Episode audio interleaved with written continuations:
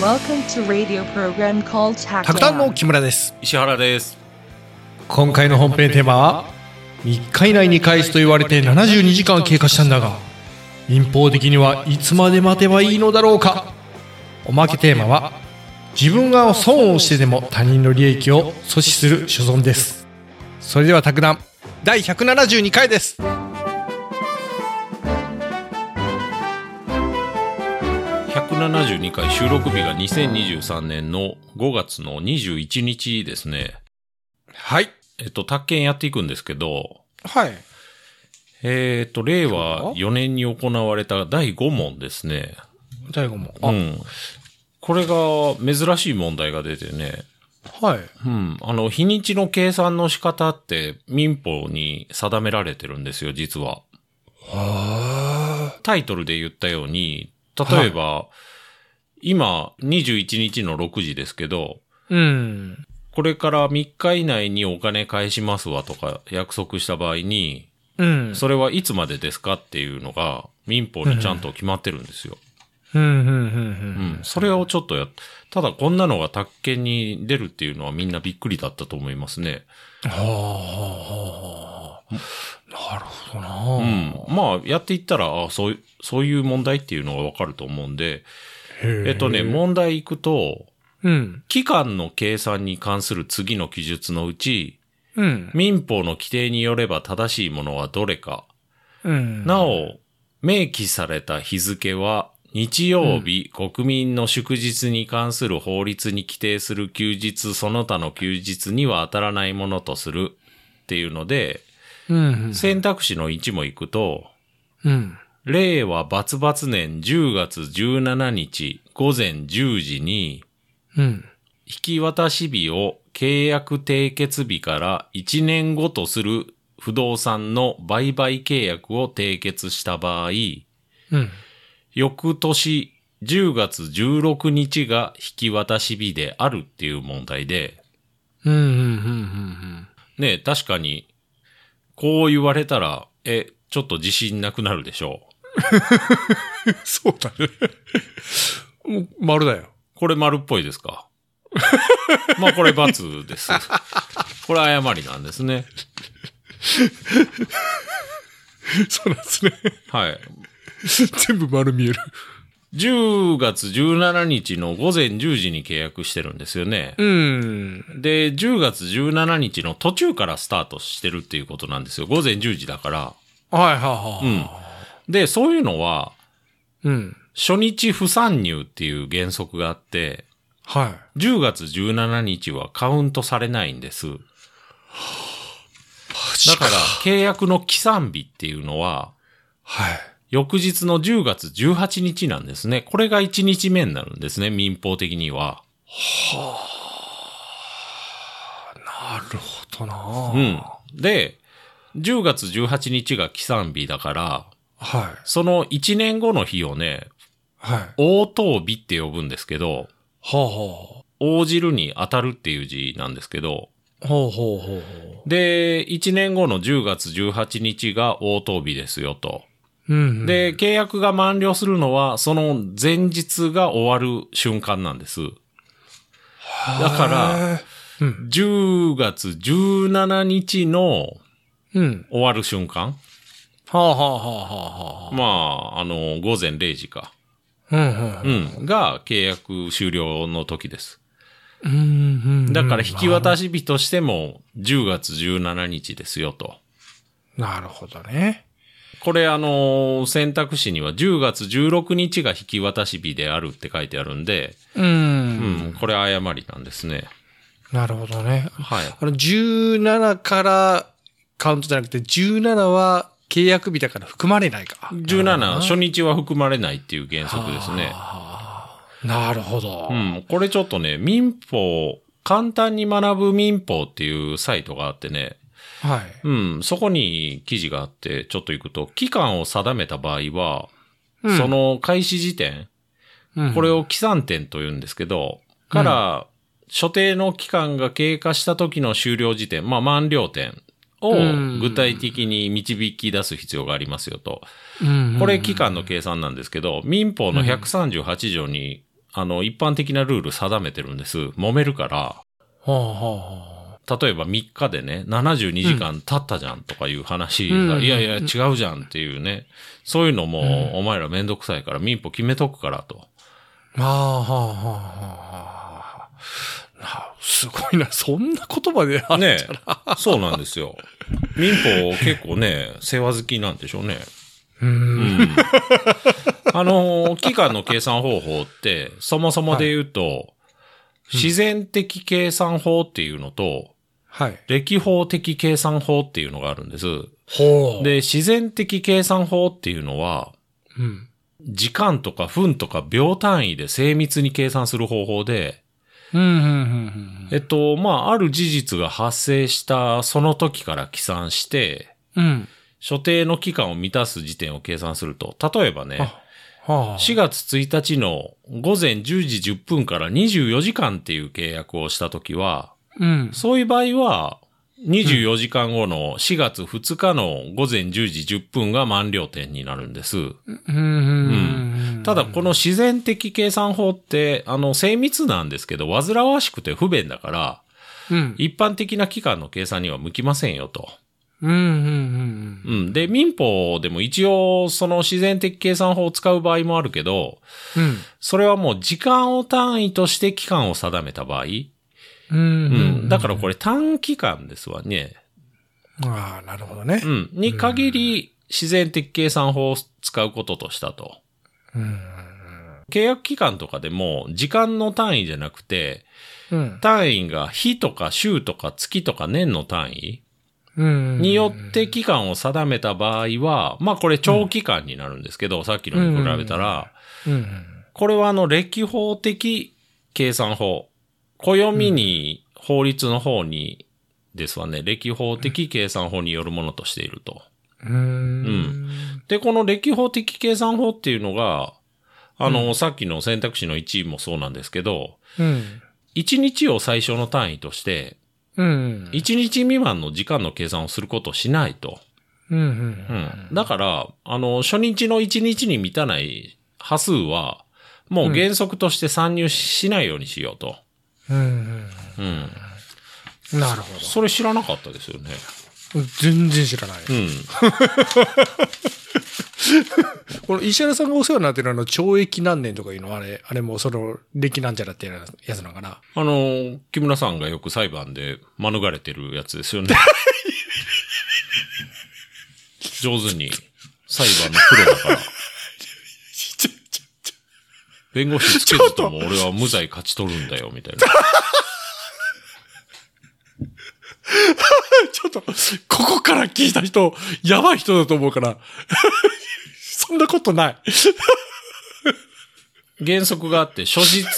不参入の原則というんですね。さっき僕初日って言いましたけど、初日不参入と読むらしいです。倍返しされたな。まあ、どっちでも、ど初日でもいいような気するんですけどね。初日って言った方が、まあ、かっこいいかもしれないですね。そうだね。期間計算開始の契機となる事実が発生した当日、 はいこの初日を切り捨てて、うん翌日を計算上最初の1日、まあこれ起算日ですけど、これあをあ初初日不参入の原則というと。ううん。ん。例えば、〇〇を知った時から何年間とかいうの、たまに出てきますけど、ああう。ん。これ、〇〇を知った日が初日になるんじゃなくて、その翌日が起算日になるんですね。なるほどな。はいはあはあはあただね、うん。期間が午前0時から始まる場合は、うん。それ初日が丸1日あるから、うん。例外的に初日から起算するっていうのも140条の正し書きに入ってます。なるほど。うん。だから契約したのが、まあ1日の午前0時だったとか、はあ、で、今日から何日みたいな。うん、うん。そしたらその1日も計算すると。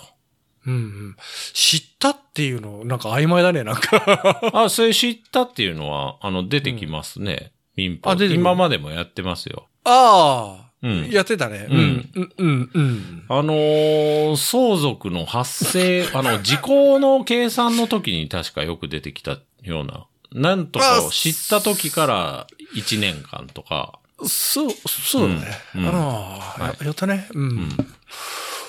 面白いですね。その、ととぼける芝居が面白い。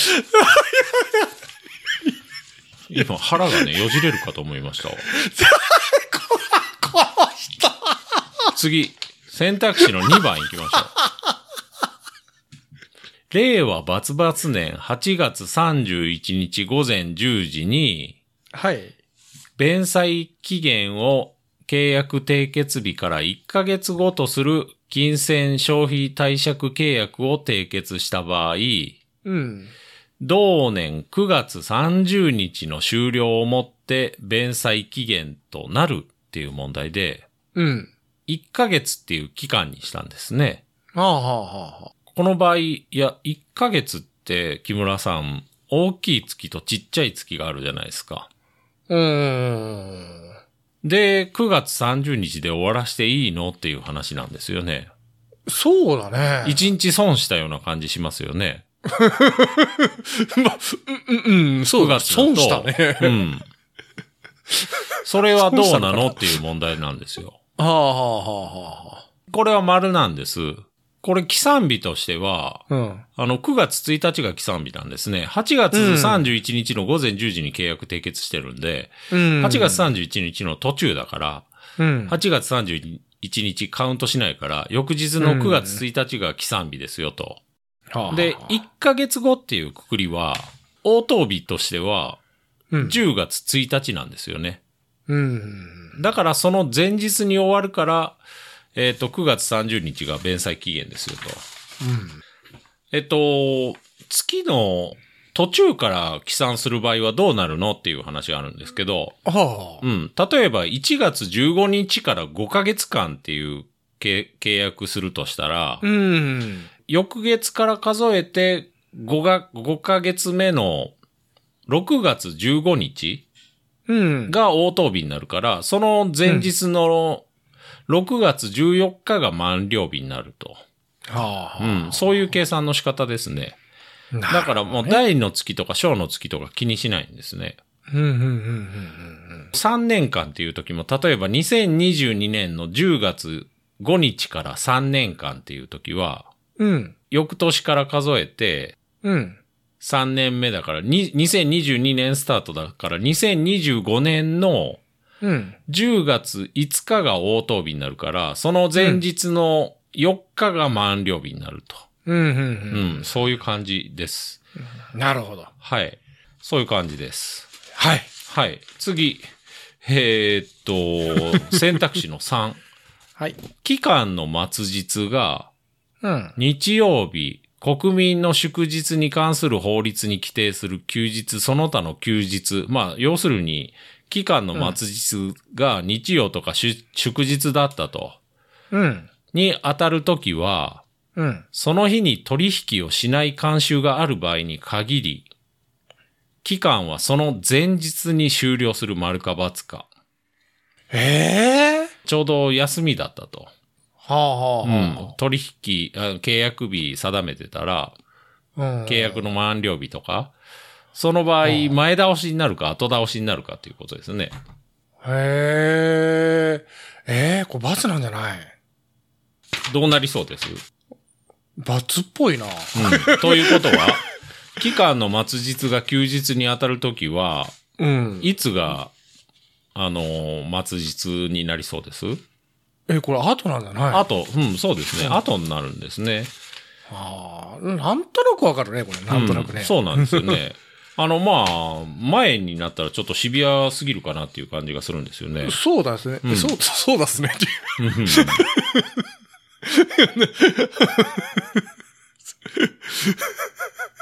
うちの子供もよく言い間違いして自分で喜んでますわ。 そうだっすね、みたいな。ええって言って。まあ、はい。で、期間の末日が休日に該当する場合は、まあさっきの簡単に学ぶ民法でいくと、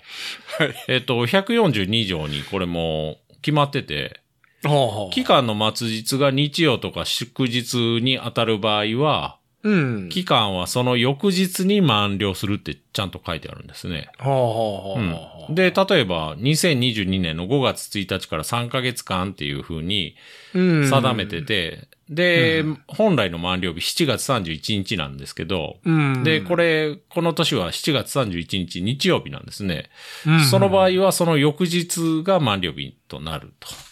なるほど。はい。選択肢の4行きましょうか。はい。令和バツバツ年5月30日午前10時に、うん。代金の支払い期限を契約締結日から1ヶ月後とする同産の売買契約を締結した場合、はい。同年7月1日の終了をもって支払い期限となるっていう問題で、うん。これはね、誤りですわ。ええそうなのはい。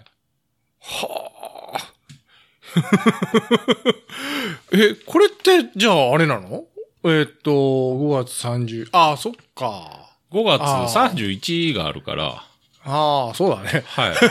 これ、これ、もう、ややこしいな。で、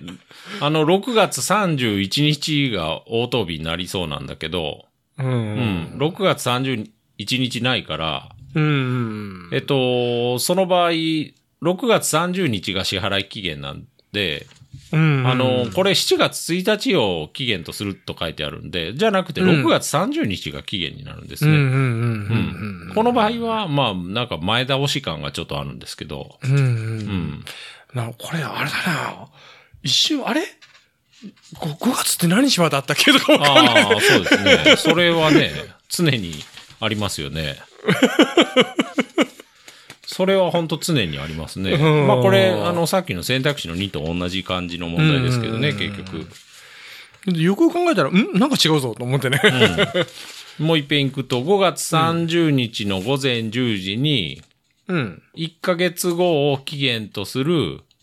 売買契約を締結したと。うん。代あの、代金の支払い期限ね。うん。えっと、お支払い期限いつですかと。うん。 5月30日の午前10時なんで、うんえっと、始まりは5月、翌日なんですよね。5月31日が始まりなんですね。うんだから期限はその1ヶ月後なんで、6月31日になりそうだけど、うん。うん、これ、あの、6月31日ないから、うん。えっと、6, 6月30になると。うん。難しいですね。まあなん、なんかでもちょっと難しいですよね、やっぱ。この、いや、これ微妙だね、なんかね。微妙。とほんとね。で、これ珍しいんだろこの問題のパターン。はうん、これ初めて出ました。あ。はあ。なるほどな。こんなん覚えんといのんだな。うん、覚えるというか、まあ、これが、あの、一応法律だから、みんなこのルールに従って動いてるんで、うん。うえ、んもう、石原さんにとったら、もう常識の範疇だい。や、僕も知らないですよ。あ、そうなんだ。うん。じゃあ分かるわけないじゃないですか。ただ、あの、怒りますよ。契約ごとで、 そういうのは通じないですよ。いや、そうおっしゃる通りです。はいいや、そりゃそうです。わかるわけないじゃないですかとか言ってもダメですよ。契約ごと で。ちょっとやべえやつっていう扱いされます。ちょ、こいつちょっと、まあ、ちょ、ちょっと黙っててってなりますよ、多分。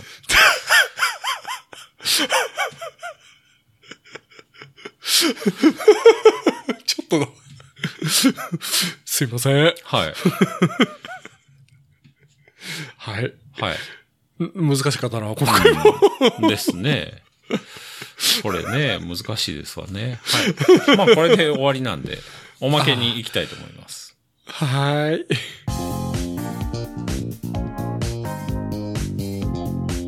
ことわざがあってね、はい。隣に蔵が立ちゃ、わしゃ、何々が立つっていうことわざ、何が入ると思いますえ、こなんだったっけ夢だよね、でも。んすげえ。隣に蔵が立ちゃ、隣っていうのが隣の家ですね。うん。隣に蔵が立つと、うん。あなたは何が立ちますかあなたは何が立ちますかええこれね、隣に蔵が立ちゃ、わしゃ腹が立つっていうことわざがあるんです。ー、はいはいはいはいはいはい他人の成功を羨んだり妬んだりする傾向があると日本にはああああであその嫉妬の論理がなんはいあのお金に対する歪んだ見方や考え方につながってる可能性があるとえっとこれスマートフラッシュの記事でうんスパイト行動っていうことに関する記事なんですけどうん日本人って給与所得者多いんでうん極端な格差は生まれにくいんですけどうんだから普通に勤めにやってたらまあそれほど極端な差ってつかないんですけど、うんだからあの勤め人でお金持ちになろうと思ったらうん親から莫大な遺産相続するとかはあと自分で投資するとか、うんうん、しないといけないんだけどで、仕事で差がつくのはもうある程度諦めがつくかもしれないけどうん誰かが投資で儲かったとかは副業で利益上げてるっていうのを聞くとあうんちょっとなんかあのうまくやりやがってとかああ仕事せずにそんなので儲けるのけしからないっていう人が出てくると。はあはあはあはあであの脳科学者の人と漫画家がなんか本出してて「生贄探し暴走する脳」っていう本があって、うんその中であの日本人は他国よりも顕著にうんスパイと行動っていうのをしてしまう傾向があると。はあではあこのスパイと行動っていうのは意地悪をすることっていう意味なんですね。はあはあでもっと言うと自分が損をしてでも相手に儲けがいかないように嫌がらせをするっていう意味なんですよ。あえっとあねなるほどな例えばね、2020年にもねそういう動きが見られたと。うんこれね、あのー特別定額給付金っていうのがあってその時うん最初は、コロナで収入が大きく減少したうん世帯に対する救済策で、あの困ってるところに30万円給付しようっていう計画立てたんだけど、うんうん困ってる人だけね、うんうんうんそしたら異論が続出したとほうほうせこい と。で結局 全ての世帯にほううん一律1人10万円を給付したんですよ。はあはあはあはなんかもうね自分じゃない誰かが30万円もらうって聞いたあらうん自分が30万円損したと思ってしまう傾向があると人間の脳はなるほどうねんあーそりゃ思いますよねおうんいやおいいこぶらなくていいですよいいこぶっててもこの話は進んでいかない、ああうん、まそあうまあ思ういいよ木村さんは思わなくてもいいですけど僕は思うん ですよ僕は正直に言います木村さんはなんかちょっといいこぶってるかもしれないですけど僕はあの正直にはいちょっと待って僕正直はじゃないみたいじゃんあの妬みます。あの、僕以外の人が30万円もらったら、僕は、うわ、30万円損したって思うんですよ。生活が困ってる人にとったら30万必要なんだろううん、な、は思い。ったそんうでだす、けそどうです。そうですよね。うん、僕は思います。 はい。僕の話だけでいいです。いや30万それ10みんな10万だよはい。まあ、で、あの、この人が良い思いをするのは許せないっていう心理が、まさにスパイト行動なんですよ。あで一部の収入減少世帯のみに対する給付金はいに反対意見が多かったんだけど、あほうほうん、あの30万よりそんなのダメだよって、う、うんまあまあこれはもうまさにスパイと行動だったのかもしれませんと。うんでも非正規で働く人とかシングルマザーの人って大変だったろうからうん一方あの多くの会社員世帯って別にコロナになってもすぐに月月給が下がるっていうわけじゃなかったんですよね。ああで年金受給者も影響ないんですよ年金って変わらないからコロナでも、うんうんうんだからやっぱ本来であれば必要とされているところへ優先的に給付金を支給すべきだったと、うんでもうまあ全員に配ったんですけどうんその結果だからこれすっげえ金持ちももらえてるよそうですよその結果何が起こったかっていうと、うんあの貯蓄に回回ったとあーで一説によると2020年は前年度に比べて、あの個人金融資産の現金預金が57兆円も増加したとすごいですね。みんな貯金しちゃったと。10万す円ごいね。うん、僕はなくなりましたけどね。ちゃんと消費しました よ。速攻もらって速攻なくなりましたけどね。そこ使ったはい。マイナンバーカード作ってたら、あれなんかうんすぐもらえるみたいなのあって、ほうほううん、やったーって言って。まあ、あの、調査母子っていうことわざあるんですけどね。うん朝、朝、あの、猿が朝、知らないですかうね、ん調査母子。もう何何あの、猿がうん朝3つ餌じゃ少ないって言ってて、うんううん、じゃあ朝3つ夜4つなんだけどうん朝4つ見る夜3つにしちゃるわとそしたら猿うわーそれが知喜っんとだるとやったーってはいまあその状態だったと石原君 は早くもらえて嬉しいみたいなまあでも早くもらえた方がいいんですよああいうものはね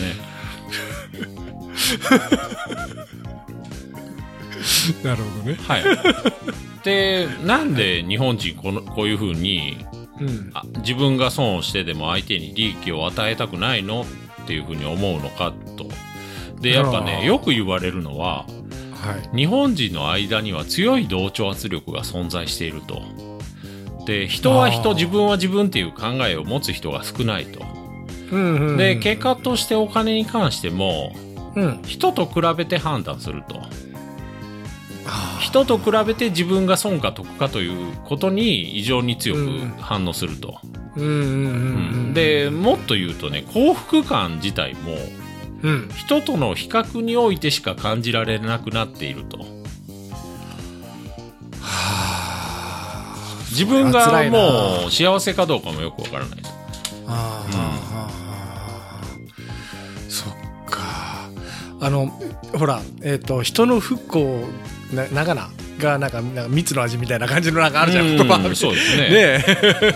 まあ、あと同調圧力で言うとやっぱ出る杭は打たれるとかあ香木は風に折られるとかいう言葉技もあるんですけどあうんうん誉れはそしりのもととかねうんうんあのどういったかね人のその不幸に対してはにも対してもそうのんすごい同調して、うんで同情するうんうん、けどあの人のその成功に対してはうんなんか、全く自分に影響しない関係のない人でも、うんなんかすごい妬みとか嫉妬とかが、それは あれがそそれは人の成功ほど面白くないことはない でしょう本当に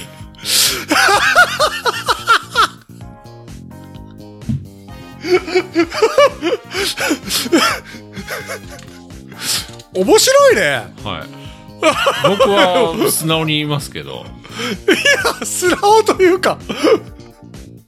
やだやだああや だすごいわ、えっともう一個記事あってねはいあのーメディアデータの記事なんです けど、相対相手に出し抜かれるくらいならはいもう自分がダメージ食らってでも相手にもダメージ与えたいみたいな気持ちを抱くと日本人はあまあこれスイパイト行動ですよとえっとねあのー実験やったとはペアになって2人で対戦するゲームですよといほうほうほうで私もあなたもまあ僕も木村さんも10ドルずつ所持しててうんそその持ってる10ドルからうん任意でお金を出し合うと。で、出したお金の1.5倍のお金をあなたうんも私も等しく受け取ることができる。で、はあた、はあた、例えばね、僕が10ドル拠出して、うん相手も10ドル拠出すると。うんそしたらね、返ってくるお金は、うんうん僕も木村さんも30ドルずつ返ってくるんですよ。うんうん1.5倍。まあ、えっと、合計20ドルかける1.5だから、うんうん、で僕はもう0ドル出したとだから出さないと、僕は、うんうでん木村さんだけ10ドル出したとうんそしたら僕のとこにいくら返ってくるかっていうと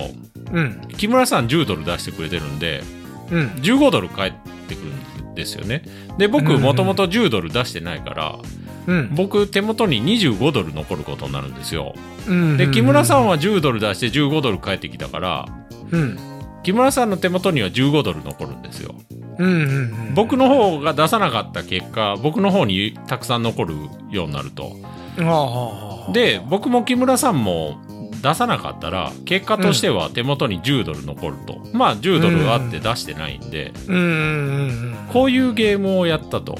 であーこれってね理論的にはねうん。相手が出す金額とか関係ないんですようんうんうん。自分がフルに出すのが一番得するんですよああああああでも1991年に筑波筑波大学であの、うん実験したらあ。うん。えっと10ドル以外を選択する人が見られたとああああこれ10ドル以外選択するのってあ。うん。損なんですようん。結局、そうしてるね。損なんですよ儲かってないっていう感じが。うん、あのフルに出さなきゃ損なんですよ10ドル出さなきゃうんうんうん。 1.5倍になるんだから、うんうんうんうんなのに0ドルとか、まあ、9ドルまでを選択する人がいたと、うんうん。これやっぱねあの相手を出し抜くことができるああ、で自分が得するの分かってるんだけどうん。それよりも自分ダメージを負うんですよ10ドル選ばなかったら、うんうんうん。でもそれやることによって相手を上回ることができる とさっきの例だと僕が0ドル出して木村さんが10ドル出したら、うん。最終的に僕のとこ25ドル残ってうん木村さんのとこには15ドルしか残らないんですよね、うんうんそれは僕はめちゃくちゃ気分いいんですよやっ ぱ上回るからはあは僕10ドル出してれば30ドルになってるんですけどねあはあはあはあだから僕も5ドルダメージ食らってるんですようんうんうんうんうんでもあの相手より10ドルも上回れるっていうのはうんうんやっぱいいんでしょうねなのかねでこれをこういう実験を異なる異なる文化圏でどうなのとはで結構頑張って調査したと、いはうん、でその実験ではねさらにねあはい相手がうん参そもそも参加するのかしないかのっていうのをうん表明するとはあはで参加しない場合、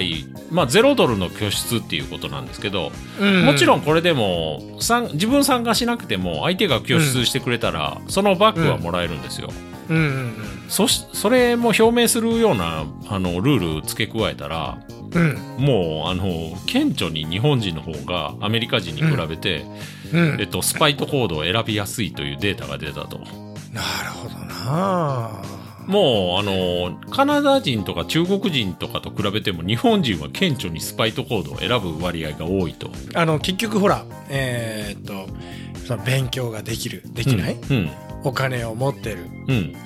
そうで旦那奥さんが綺麗だかっこいいだってね、うんうん、こういうのってもうあのー結局全部自分を社会の物差しの中に置いてひこの評価して基準してるが、うん結構実を言うとけしんどいよねそのレースというか。うん、そうですよねうーん そうほいでわりかし人のことばっかり考えてると損するような人生もなっちゃうような感じがするんだけどね。うん、いやでもあの例えばあの芸能人がうん美人の芸能人と結婚したと、ううんん、そしたらまあ早く離婚しろって思いますよ ねいつかなって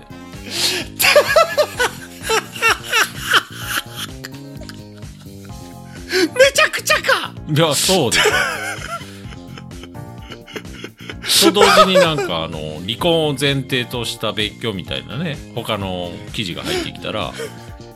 ちょっと嬉しいしいや、心がほんんわかするというか人の人の離婚話ははあよかったなと思ってなんかあのし知り合いのおばちゃんたちが話しおるのが話しおってはい「あの何々さんとこ離婚したよ」とか言っていう話をしおったんよ、うんそしたらさ「え離婚したん?」って言ってめっちゃ嬉しそうだった いやそれはだって近所の旦那の車が一日帰ってこなかっただけでめちゃくちゃワクワクしますよね怖いおそらくねやっぱ幸福度が低いんじゃわ いやこうそれで幸福度上がるじゃな いですかああこれ上がるのこれ、はいはい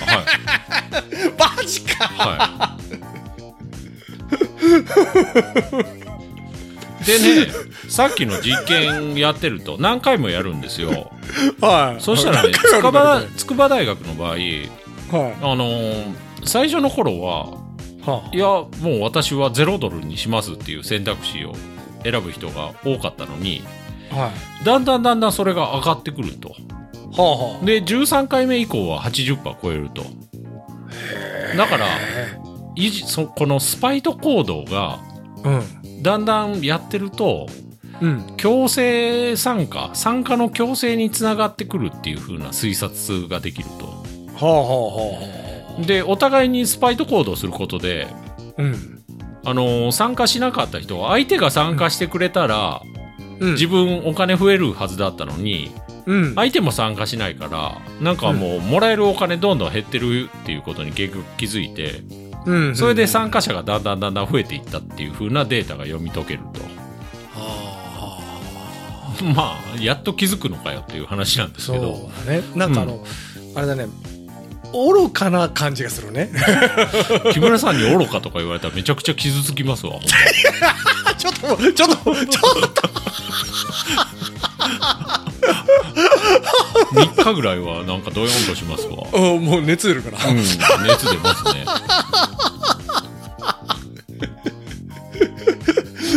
いやでもあれじゃないあの、うんで結局このな何かにとらわれてから結局あのそういった選択をしてしまうわけじゃうない、ん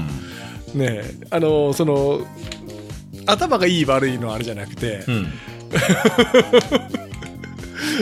なんかすごいあの過ち的な愚かな感じがしない、 あのーこの実験ってね公共財への支出を想定して実施されたと例えば、あのーみんなでお金を出し合って橋を建てようとうんで別にお金出さなくても罰則ないとまあでお金出してなくても橋使ってもいいですよとうんそしたら、あのーお金出さずに橋だけ使う人が出てくると、はあはあでお金出さない人がめちゃくちゃ増えるとはあはあの結果としてボロボロで安全性が危ぶまれる橋が作られる恐れがあると、あまあうん、それだとやっぱ怖いからうんじゃああのお金出さないって思ってた人もじゃあまあしょうがねえなっていうふうにお金出すようになるうんと、うん、で結局これあの同調圧力として機能してるとうんうんうんで結果として平等な負担を実現するようになるとうんああだから日本人協調性が高いとか言うんですけどうん結局このスパイト行動をやり合って、あのそういうメカニズムで同調性協調性が、うんうんあの高くなってるように見えるのかもしれませんねと、うんうん結局意地悪が全体の平等につながるとまあそれはあるでしょうね本当うに、んうんあの結局他者の目を気にするからこういう行動を取ろうっていうのはね、うん ありますわね、うん小学校からそういうう教育されてるんで、あーあ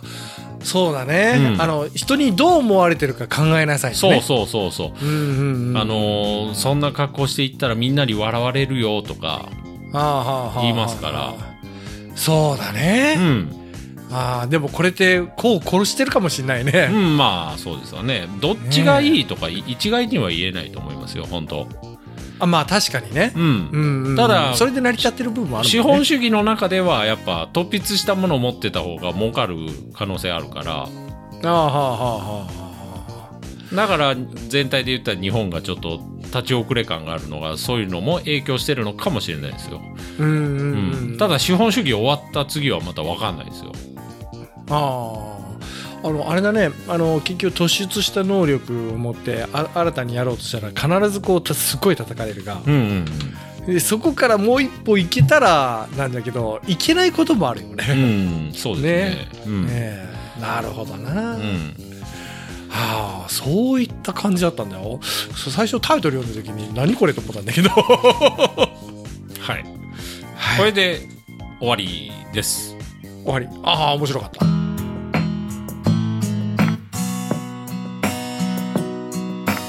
えっと、延べゆかさんから、あのべゆかさんお便りいただいてまして、あありがとうございますオープンチョチャットだと荒れそうなので、はいもしよければ放送内で触れていただいて、石原さんの見解を教えていただけると嬉しいですと。ほうほうこれはあのオープンチャットで僕がちょっと触れたのが消費税の話題にちょっと触れてたんですけど、はうん、でインボイス制度の世論についての違和感がありますというん法人税を上げろだのうん金持ちからもっと税金を取れだのうん一部の富裕層に対しての増税を求める声が上がるのにうんインボイス制度に対してはうん増税反対的な意見が目立つのはなぜでしょうと。まあこれインボイス制度が始まると、うんえっと、今まで消費税をうん納めてなかった人も課税義務が発生する場合があるんですよ。はあはあはあはああの、比較的小規模でやってた人、うんううんん、に対して払う義務が出てくる可能性があるんですよ、インボイスほう制ほうほ度うって。で、延べゆかさん、私からすれば、うん買い物した時に税金と思って払っていた10%がうん一部の商店では懐に入ってたと思うとそれって脱税じゃんって思ってしまいますとああ聞いたことあるな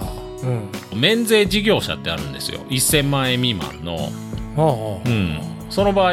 の10%預かっててもそれ払わなくていいんですよね、うーんなかなかだね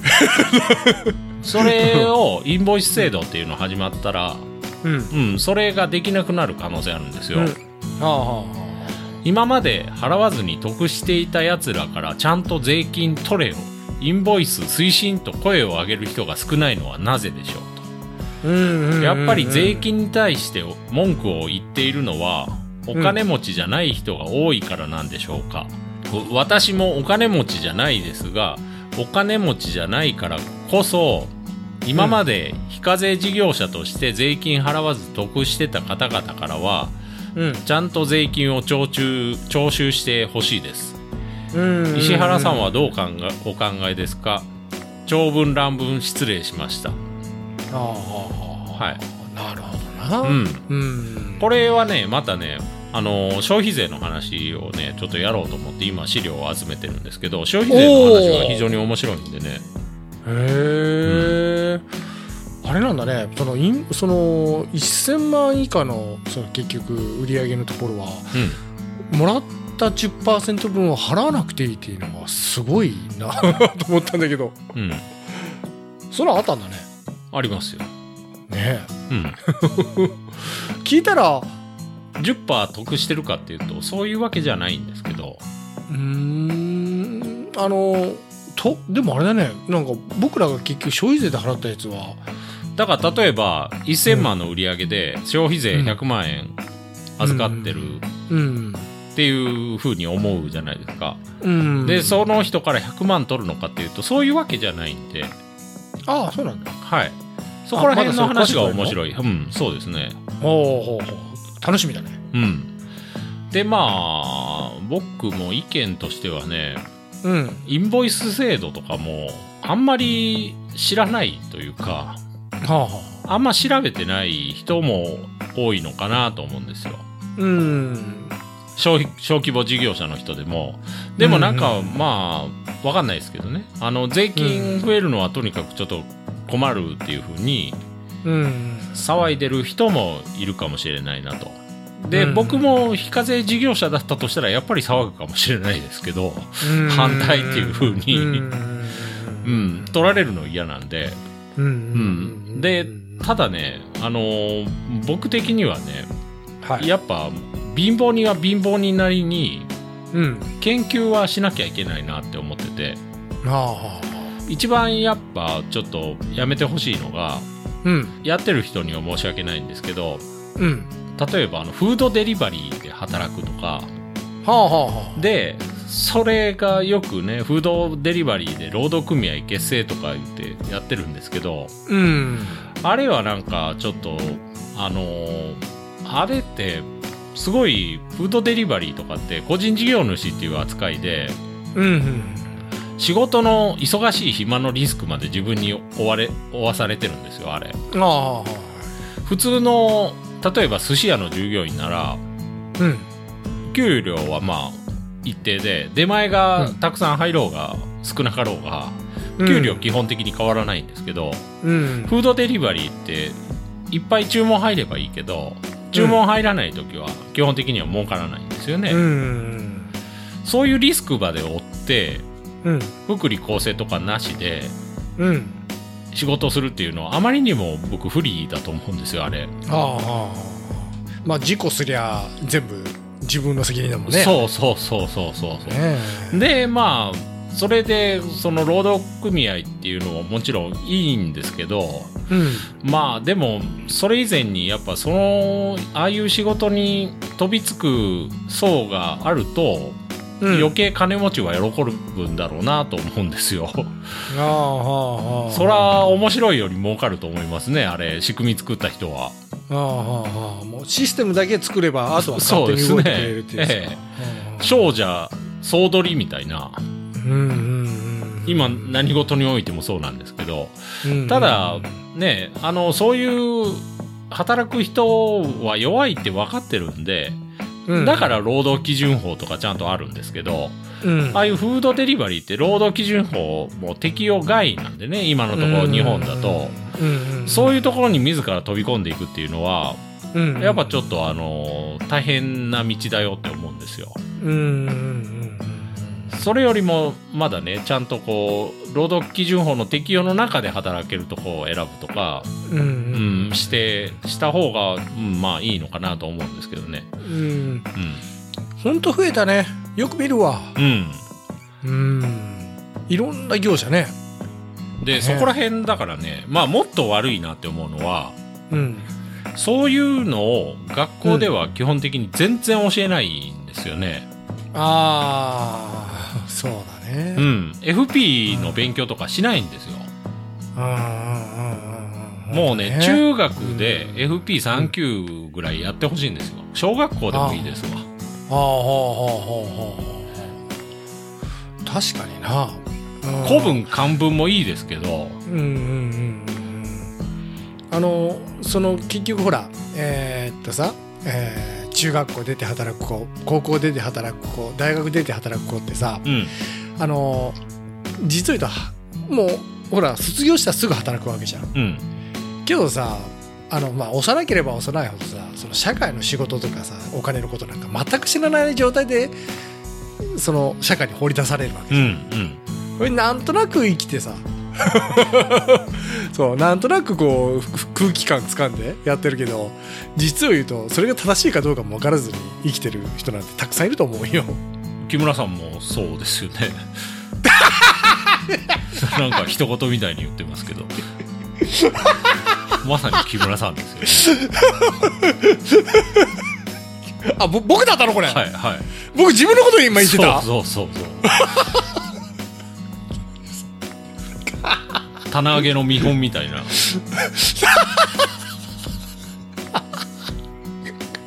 なんとなく生きてるはいあ今自分のこと言ってたんだ 知らなかった、はいはいいやいやだけどねあのあれだね西原さんの言う言うことはあのその社会に出るこの準備段階として、うん、でねあのそそういったれ、うんそういう教育ってうん、それはなかなか自らではやっぱ身につかないからそうだうんね、やっぱね、うんあの偉い人がねある程度ね、この民にもうんそういう教育を施さなきゃいけないなっていうことをうあのやってほしいんですよ。ん、まあしないだろうね。でそれなんなんとなくわかわかんないですけどあんまり民にそういう知恵つけさせると、うん、なんか面倒くせえなっていうふうに思ってるのかなとか、いやそれは思ってるよ。うん、ただ、うそれ民に知恵つけさせてもんその方がもうちょっと社会潤うと思うんですけどね。うん、うん、そうだね。うん、みんながうんだそうしたらねあのフードデリバリーで働く人もちょっと減ると思うんですようんうんうんうんああいうあのなんかねあれはちょっとひどいと思いますね仕組みとして本当うんいくら合法だって言ってもね、うんあの責任を全て結局押し付けてるもんね、そうですよ。うん忙しい暇の責任まであるんですよ。そうだねうんほいでやっぱねあのイレギュラー結局ほら1軒なんぼとかいうあのすごい単価が安い状態で、なおかつそのイレギュラー対応も全て自己責任じゃが、うん。あれってさ実を言うと契約内容的には相当不利だなと思うよ、うん。うん偏ってるうん。うん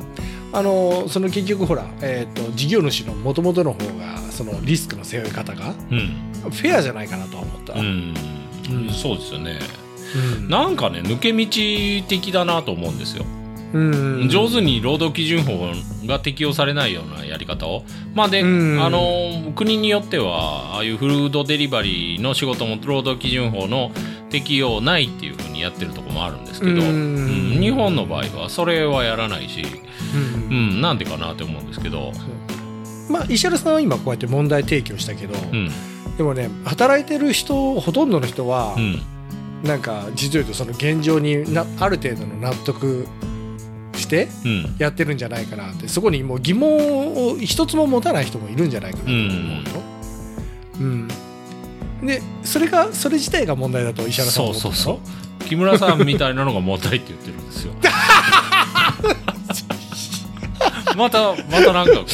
うご自分のこと言ってるのそう何も考えないやつが問題 はい、嘘ですよ、嘘。はいや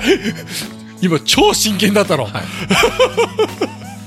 じゃあ、これで終わりなんで、ノベゆクさん、ありがとうございました。あありがとうございます信行さん僕に質問ないのは、ないです、今日は。ないない、はい。